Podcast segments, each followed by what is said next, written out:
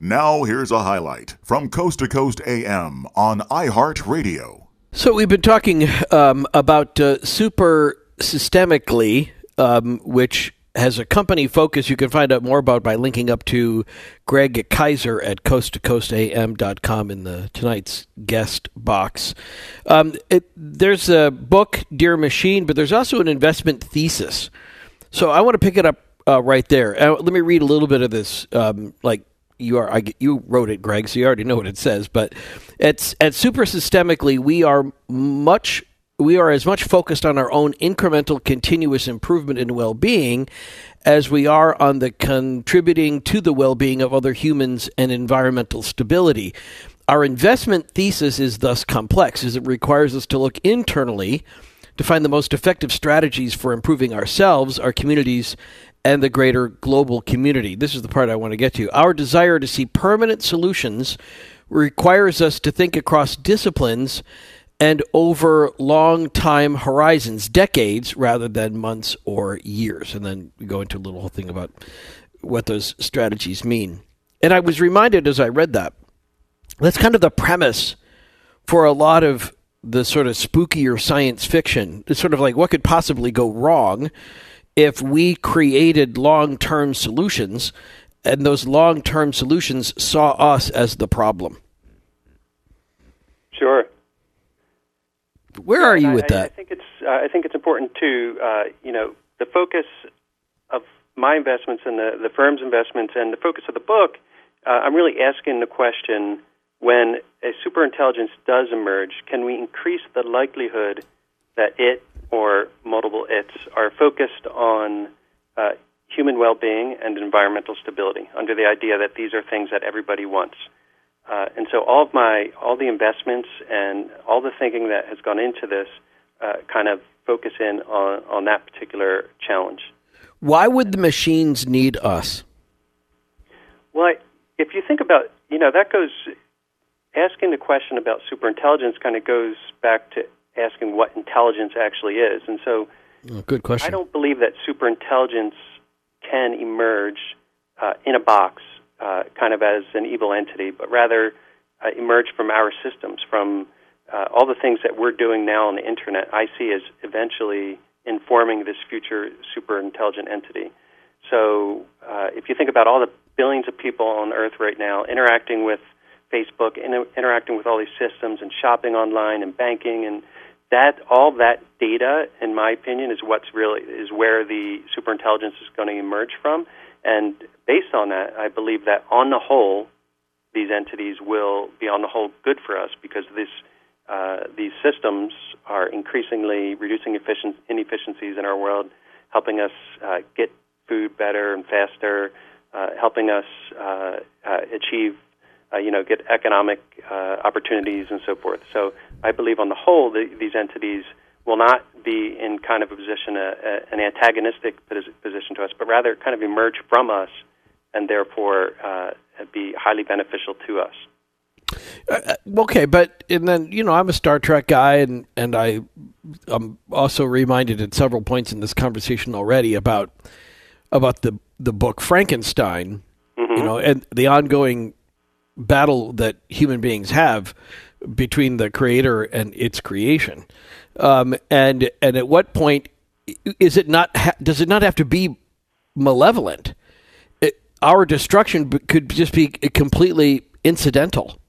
Um, yeah, I mean, that I think to a, I, I do believe that to a certain degree because there are like if if this happens the way that I think it will. I mean, I'm just theorizing here. Right. If yeah. It happens the way I think it will. Uh, these entities will find that we do a lot of really stupid things on Earth uh, in the way that we run our, you know, in the ways that we grow food, in the ways that we take care of our health, and the way all these different things, and that is where the frictions are going to come from as uh, as these entities try to improve life for humanity. Uh, we're, of course, we're going to, you know, we value our freedom, we value all the different. Uh, uh, things that we can do that you know maybe they are stupid, but we like doing them and that sort of thing.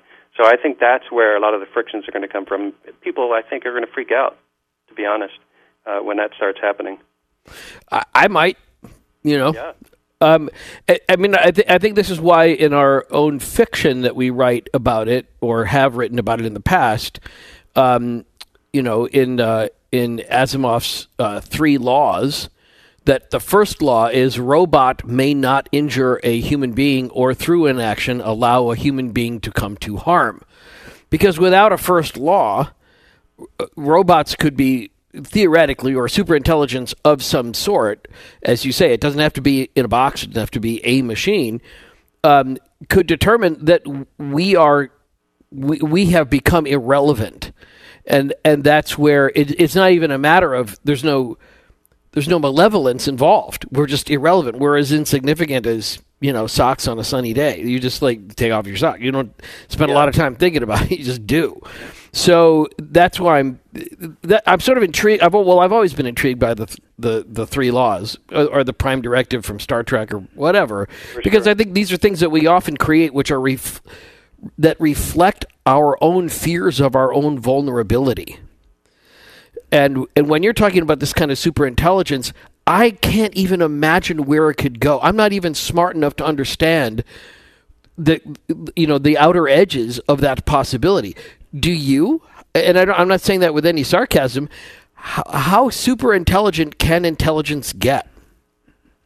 Yeah, I mean, no, I can't imagine. I can't imagine that the outer edges of that either. Uh, you know, I think the only thing that I can imagine is is you know the near term. What those first those that first six months or the first month or the first couple days or whatever when when a superintelligence turns to Earth and says, "Wow, what is what's been happening here? Like the, things are a mess. Things we can totally improve everything. You know, so many things here.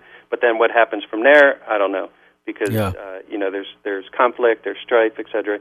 I do think eventually we'll achieve some sort of some sort of symbiosis with these entities, but I don't see how um, you know there can't be some uh, there can't be a, a pretty enormous amount of stripe as as people kind of resist that uh, you know a new world that is more symbiotic with each other and with nature and so forth.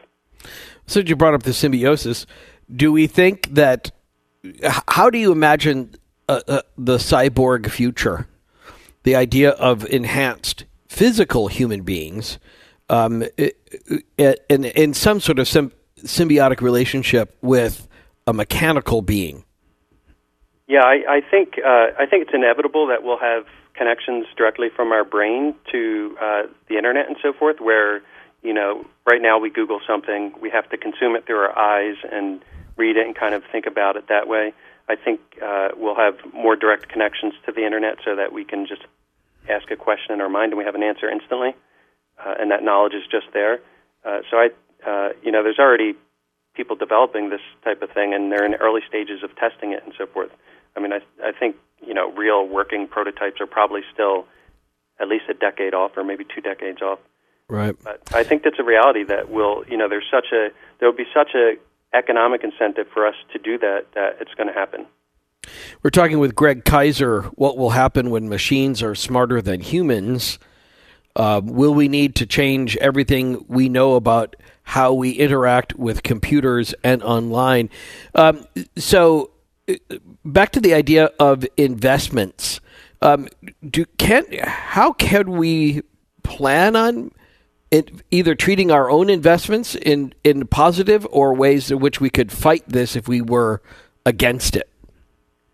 I would say my my perspective is that if we want to try to increase the likelihood it's beneficial, we can try to fix a lot of the things about the way we run our world that so that when this super intelligent entity comes, you can be like, oh look, we're we're all happy and good. We're being good citizens to each other and to to nature and so forth.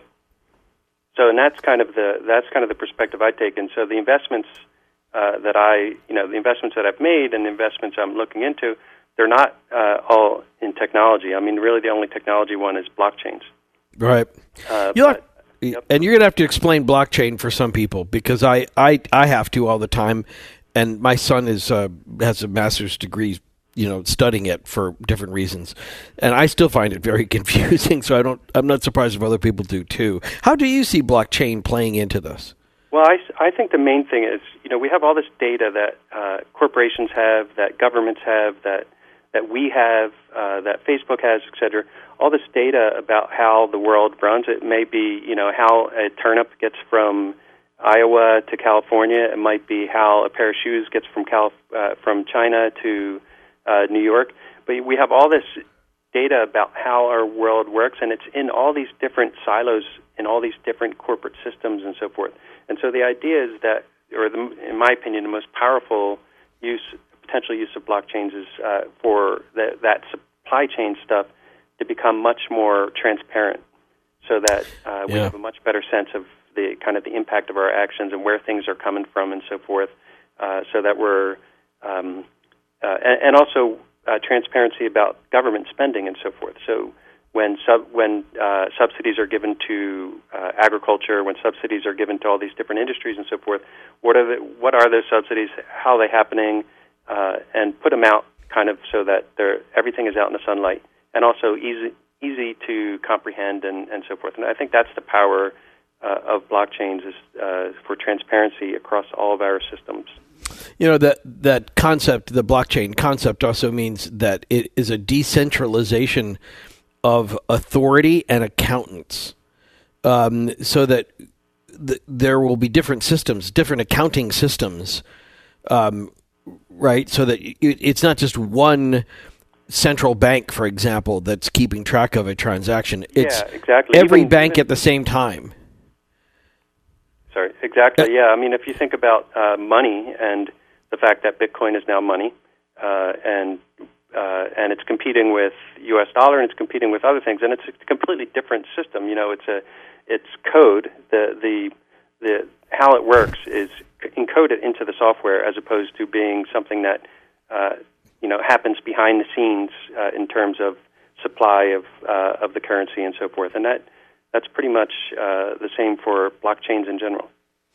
Yeah, and so this idea too that the accountability would not be left up to one place is or one proprietary system that the the accountability for say a Bitcoin would be so uh, diffused around all these different places that it would be impossible to do or you know famous last words but theoretically impossible to defraud a system because there'd be so many um, uh, observers uh, simultaneously to a, a kind of a tra- to the transactions that happen in a blockchain. Exactly. And that's simply before blockchains, that type of thing simply wasn't possible.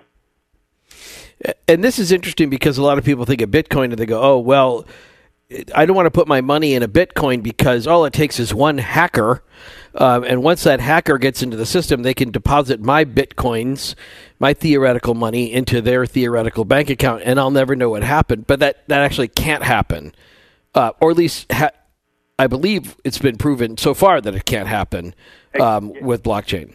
Exactly. I mean, the, the biggest blockchains have not uh, have not been hacked. Bitcoin definitely hasn't been hacked. Ethereum has not.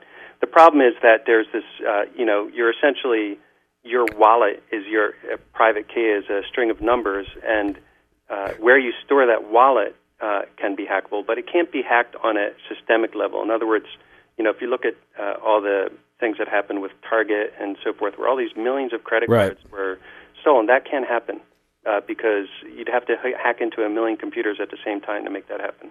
So that's Because each one of the computers would have a bit of the information and not all of it.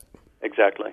Right. That's the interesting thing about blockchain, and that's where the block and the chain comes into it. That that's why you you know here you had in for let's I hate to pick on Target, but let's say that uh, you know a Target breach is that it essentially had all of these numbers, all of these credit cards, all of these names, all of these passwords stacked up neatly in a cyber vault somewhere, just waiting for somebody to come by and drill into it and take it out, and they did.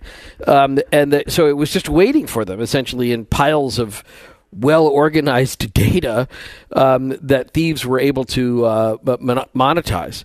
Uh, and that's what's not possible with uh, blockchain. And that's why I think that's interesting when we talk about the possibility of smart machines, though. Is it possible that we could use that same blockchain concept so that not any one machine, well, and again, I'm using the machine sort of in a loose sense, but not any one cyber entity knew everything that it was only it only had part of the story of the picture so it could never do what say you know a hacker did to get numbers from target Exactly. Yes, and I, believe that will be key to. Uh, I, I think it's key key to superintelligence arising in the first place, but also uh, for increasing the likelihood that they are beneficial. Listen to more Coast to Coast AM every weeknight at 1 a.m. Eastern and go to coasttocoastam.com for more.